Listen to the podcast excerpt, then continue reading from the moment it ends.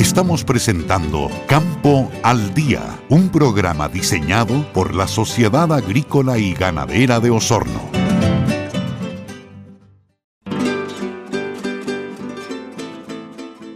Estamos de regreso acá en el resumen semanal de Campo al Día. Durante la primera jornada de FISUR dos mil veintidós se llevó a cabo el seminario Encuentro de Productores de Granos, factores que afectarán la actividad de siembra. En la oportunidad conversamos con Ana Ballesteros, directora para Latinoamérica de Grain Council América Latina, quien habló sobre la situación mundial de los granos para la temporada dos mil veintidós dos mil veintitrés. ¿Cuál es la situación a grandes rasgos del grano a nivel mundial? Bueno, la situación es un tema de una oferta apretada, causada por varios factores, pero uno de los principales factores Eh, ha sido el desarrollo climático de algunos cultivos en algunos de los países más relevantes productores, y sobre todo el conflicto entre Rusia y Ucrania, eh, que básicamente quitó de la oferta mundial una porción importante eh, que había disponible para los productores y para quienes tienen que importar el grano. Entonces, un poco la situación geopolítica unida a los cambios climáticos ha afectado esa disponibilidad mundial.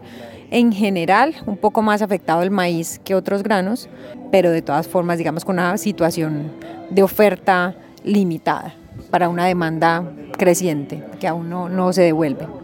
¿Cómo está Latinoamérica en ese aspecto?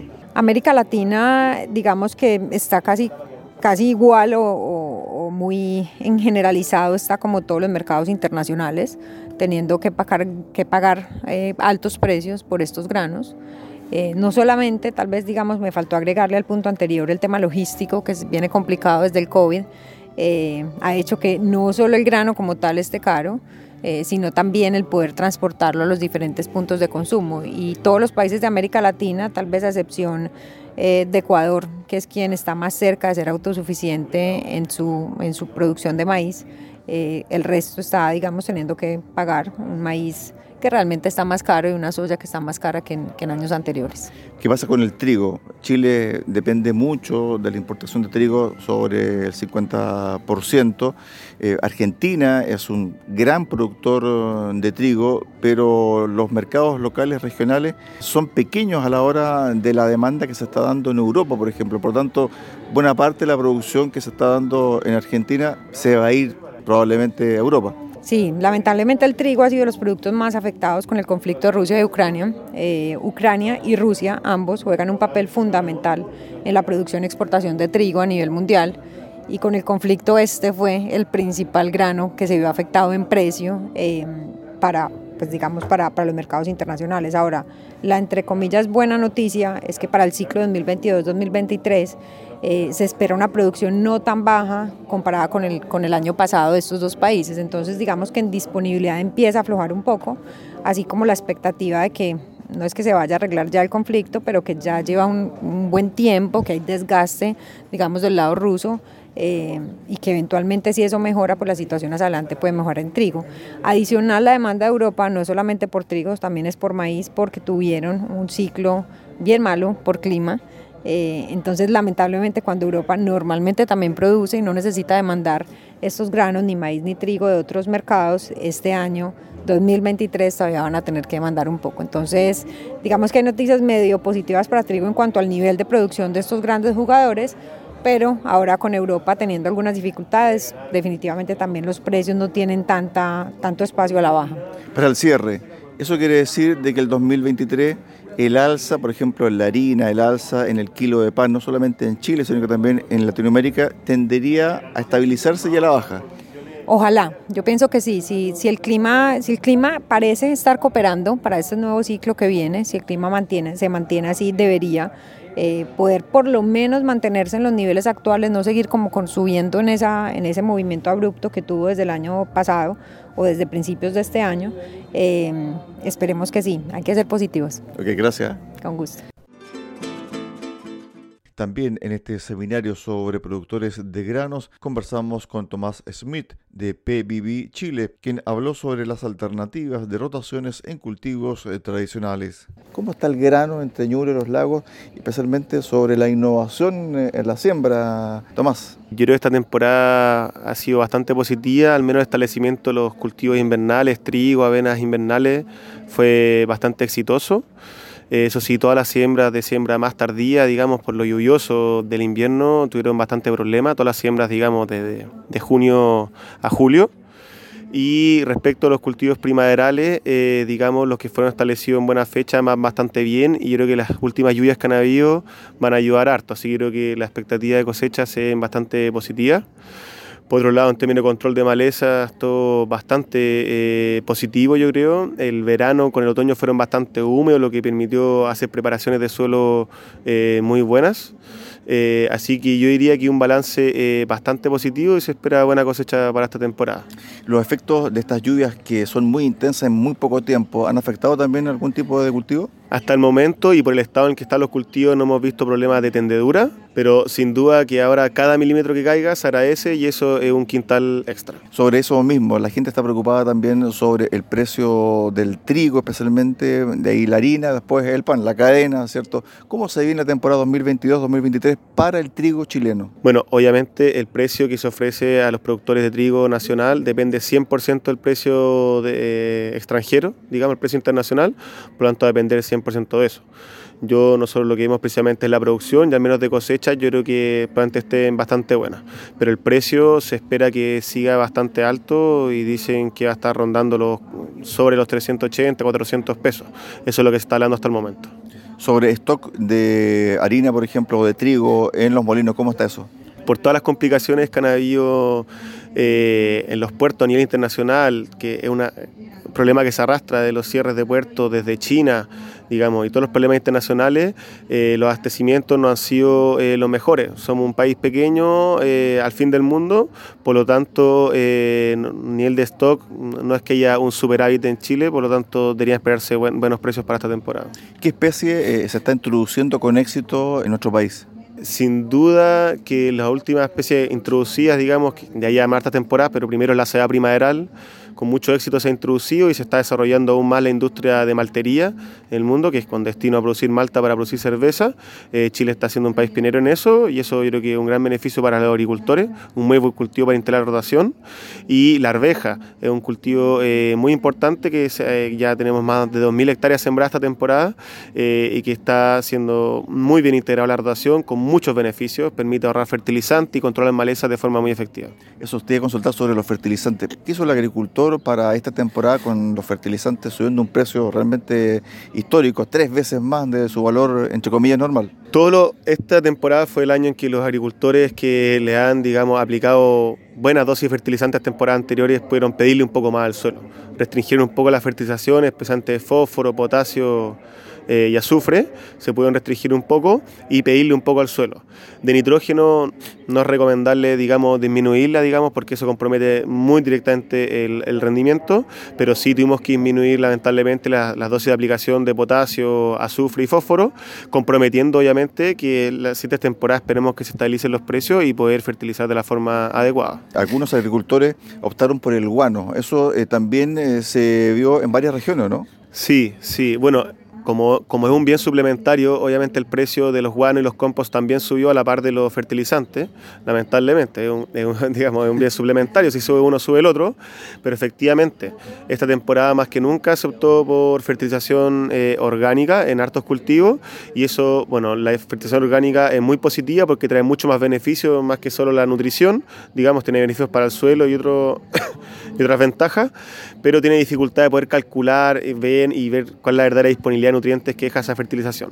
Ahí estamos al debe y hay que desarrollar mucho para poder hacer una fertilización equilibrada, digamos, en base a ese tipo de productos. Hay una incipiente industria en eh, la zona sobre fertilizantes de origen eh, marino. ¿Cómo está eso introduciéndose también en los campos del sur del país? ¿Te refieres a los fertilizantes foliares en base a algas? Exactamente. Mira, la verdad, el mercado de foliares, digamos, un mercado muy grande, muy extenso, que ha crecido mucho en las últimas temporadas, y a gran parte de los productos se le asocian, digamos, casi que superpoderes, digamos, y hay que elegir, digamos, con pinzas qué producto utilizar. Sin duda que tiene alguno que otro beneficio, pero no es que sirvan para todo y tienen utilidades bien, digamos, acotadas. Por último, conversamos con la representante de la Asociación Nacional de Fabricantes e Importadores de Productos Fitosanitarios Agrícolas, Patricia Villarreal, quien expuso sobre nuevas regulaciones para productos fitosanitarios y su impacto en la agricultura en el seminario Encuentro de Productores de Granos, factores que afectarán la actividad de siembra que se realizó el jueves pasado en FISUR dos mil veintidós. Eh, Patricia, bueno, desde AFIPA, hay mucha gente que nos escucha y no entiende lo que es AFIPA. ¿Qué es AFIPA? Bueno, AFIPA es la Asociación Nacional de Fabricantes e Importadores de Productos Fitosanitarios para la Agricultura. La relación con el grano. La relación con el grano. Bueno, no son, somos una parte de los insumos que se utilizan para la producción de granos, que son los que controlan los, las pestes, las malezas y los hongos y las enfermedades. Respecto al tema de la guerra de Rusia, Ucrania y también sobre los fertilizantes, ¿cómo incidió eso finalmente en nuestro país? Bueno, nosotros no estamos en la parte de fertilizantes, tenemos fertilizantes, pero más de especialidad, más, más de uso de, específico, no de los químicos, pero sí, o sea, ha influido porque ha, ha disminuido la disponibilidad, han aumentado mucho los precios y eso afecta a la producción agrícola en general y disminuye la, el, o sea, todo el tema de soberanía alimentaria y de crisis alimentaria que tenemos y, eh, es grave, o sea, es grave y ha afectado mucho al agro y ha, su, ha sido una de las eh, razones por la que han aumentado tanto los precios de los productos para el consumidor. En relación a eso, bueno, muchos productores hicieron cambio o probaron cosas, ¿cierto?, para mejorar la producción o también para un poco bajar su costo, ¿cierto?, dejando a un lado los fertilizantes y probaron ciertos productos. ¿Cómo está eso en relación con el círculo verde que tú también acabas de presentar? Bueno, la industria de fitosanitarios ha avanzado mucho en lo que son productos con mayor de, de, de una tipología de etiqueta verde, que son de menor toxicidad, pero más eficientes, mucho más focalizados, pero con menores riesgos para las personas. Hay mucha evolución, así como evoluciona la, la ciencia y la tecnología, evoluciona también en este sentido, que son tan disponibles para, para generar productos con, eh, distintos y para eh, más específicos. Y la idea, nosotros en realidad lo que eh, fomentamos es el manejo integrado de plagas, que eso significa, implica que eh, las aplicaciones de productos se hagan de acuerdo a monitoreo, y eso y que sean para que sean mucho más efectivos y además para que los hay un tema con las resistencias también en el caso de los fitosanitarios que es muy importante y que en la medida que se utilizan es como lo, yo siempre digo como la comparación con los antibióticos, si uno usa antibióticos de, en demasía eh, igual produce resistencia y se van generando eh, problemas sanitarios que tienen resistencia, las malezas les eh, cuesta más controlarlas, los, y hay variedades de, de insectos que son más difíciles de controlar también, entonces eh, el manejo integrado lo que también hace es prevenir esa, eh, esa resistencia, ¿no? Y que tú uses los productos solamente cuando hay presión de plaga necesaria para que sea utilizado un producto de manera más específica. ¿Cómo eso también está incidiendo con respecto al cambio climático, sobre uso de, de productos? Tú lo acabas de mencionar, hay muchos aspectos que son resistentes, pero ¿cómo está eso afectando también la producción nacional? Lo que pasa es que el cambio climático lo que genera al modificarse las condiciones de, naturales de, la, de, de propagación, también favorece a especies que son que tienen mayor resistencia a esos cambios. Entonces, no solamente el cambio de agua significa que hay que plantar más al sur, sino que también hay un cambio en lo que es eh, el tipo y la, y la resistencia de, esa, de esas plagas. Y, y eso, claro, complica eh, mucho más el, eh, el uso de los productos. Entonces, con mayor razón hay que ser mucho más cuidadosos y, y utilizar eh, productos que sean en, en esta estrategia de, de poder mezclar tanto prácticas como eh, no solamente el uso de producto. Ahí es muy importante favorecer la biodiversidad y nosotros traba- estamos trabajando muy fuerte en promover eh, ciertas eh, estrategias que favorecen la biodiversidad en los, en los campos de manera de, de también fomentar los biocontroladores y que estos insectos que muchas veces tienen menos capacidad de, de, eh, de ataque o, o de, de resistencia de vivir puedan tener las condiciones necesarias para seguir eh, y controlar a estos otros insectos que son más más resistentes. Patricia, estamos en un mundo globalizado donde hay mucha información a la mano tú tienes un celular, ¿cierto? Y ya tienes una información de todo. Y eso hace que el consumidor sea mucho más exigente. ¿Qué pasa con la trazabilidad en el uso, ¿cierto?, de este tipo de productos en el, en el agro? Bueno, la trazabilidad es un tema en el que está trabajando el Ministerio de Agricultura eh, desde el punto de vista como más, eh, desde las normativas. Y nosotros como industria eh, trabajamos en, sobre todo en la circularidad del, de, la, de los productos y le hacemos seguimiento a los residuos, o sea, los residuos que generan los productos fitosanitarios en términos de los envases.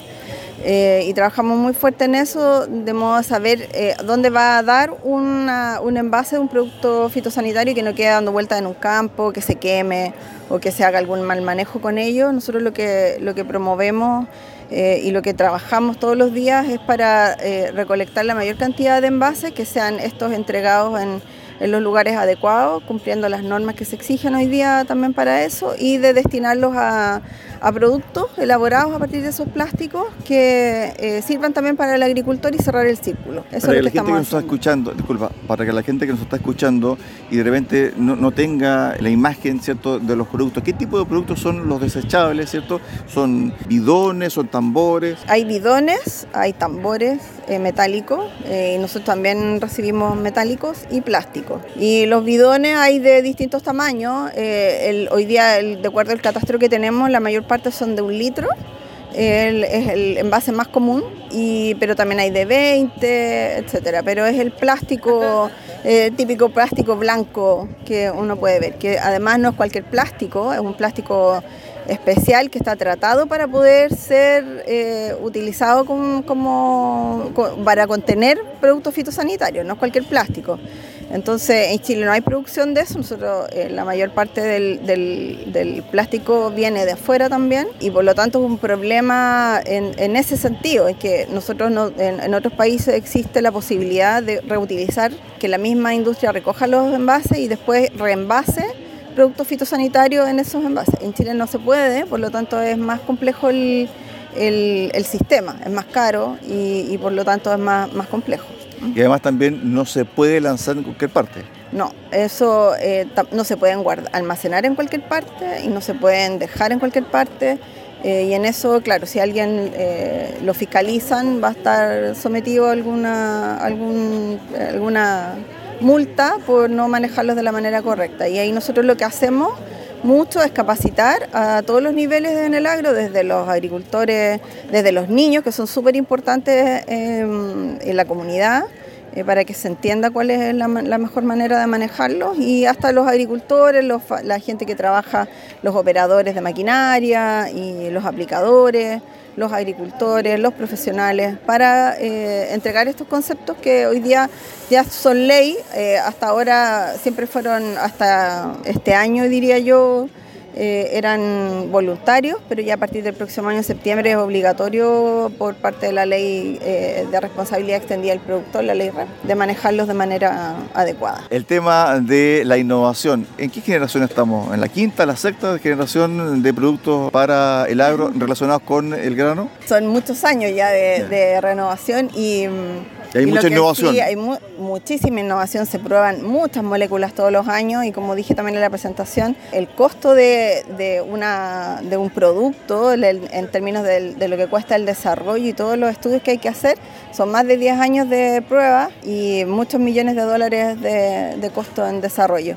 Así es que es una industria alta, altamente tecnologizada y además altamente regulada en el mundo. O sea, de las más reguladas a nivel mundial es la industria de fitosanitarios, y eso lo digo como también para la tranquilidad eh, de las personas, eh, en que eh, no, no es lo, lo que se vende, está eh, no solamente regulado, como digo, en Chile, sino que está regulado a nivel, a nivel mundial, altamente regulado, y en Chile también por diver, diversos servicios Eh, público. Es decir, el producto que sale del campo chileno está totalmente regulado. Totalmente regulado, sí, que se compran en los lugares adecuados. Y ahí es importante también destacar que y, y decir, porque hay mucho comercio ilegal, que los productos deben comprarse en distribuidores autorizados eh, que cumplan con toda la normativa para evitar eh, incumplir o evitar algún efecto no deseado de los productos cuando eh, se compran en un, en un comercio que no es, no es eh, el adecuado. O sea, puede generar una fitotoxicidad, por ejemplo, y destruir un cultivo por utilizar un producto que fue comprado en un lugar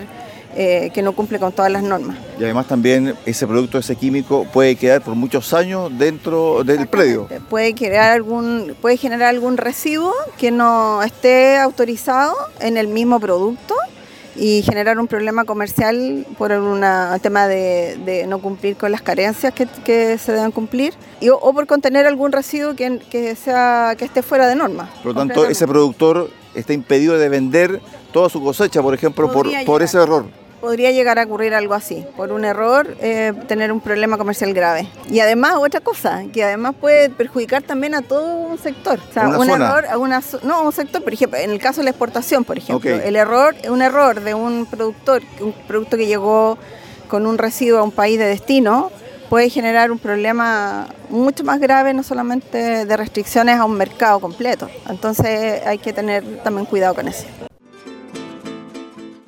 De esta forma llegamos al cierre del resumen semanal de Campo al Día. Los esperamos el lunes a contar de las ocho de la mañana en programa de estudio. Que usted tenga un excelente fin de semana. Somos la Asociación Gremial de Productores de Leche de Osorno y tenemos como misión promover el desarrollo productivo, asociativo, competitivo y comercial de la producción lechera, representando fielmente los intereses de nuestros productores y buscando un desarrollo sustentable e integrado del sector. ABACTION, nuevo antiparasitario de larga y doble acción, efectivo contra parásitos internos y externos que afectan a su ganado. Su innovadora fórmula le otorga un prolongado tiempo de acción y efectividad frente a parásitos resistentes a tratamientos convencionales. Animales más sanos, en menos manejos. ABACTION, un nuevo producto de Veterquímica.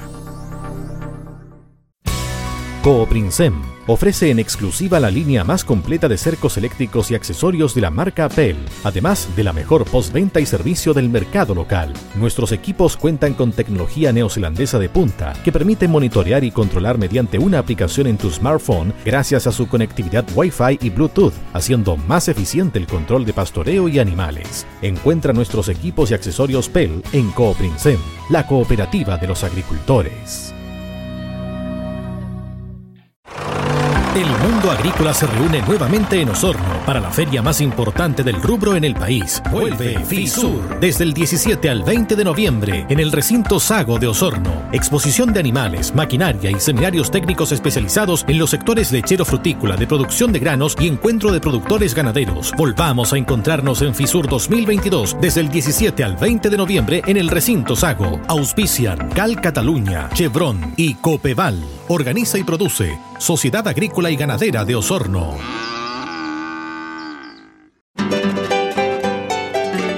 A través de Radio Sago hemos presentado Campo al Día, un programa diseñado por la Sociedad Agrícola y Ganadera de Osorno, para que nuestros agricultores tomen buenas decisiones en sus predios agrícolas. Campo al Día es un aporte a la agricultura y ganadería del sur de Chile. Campo al Día fue presentado por Aproleche Osorno, más de veinte años potenciando el corazón lechero regional. Cooprinsem, la cooperativa de los agricultores. Y ABACTION, nuevo antiparasitario de larga y doble acción de Veterquímica.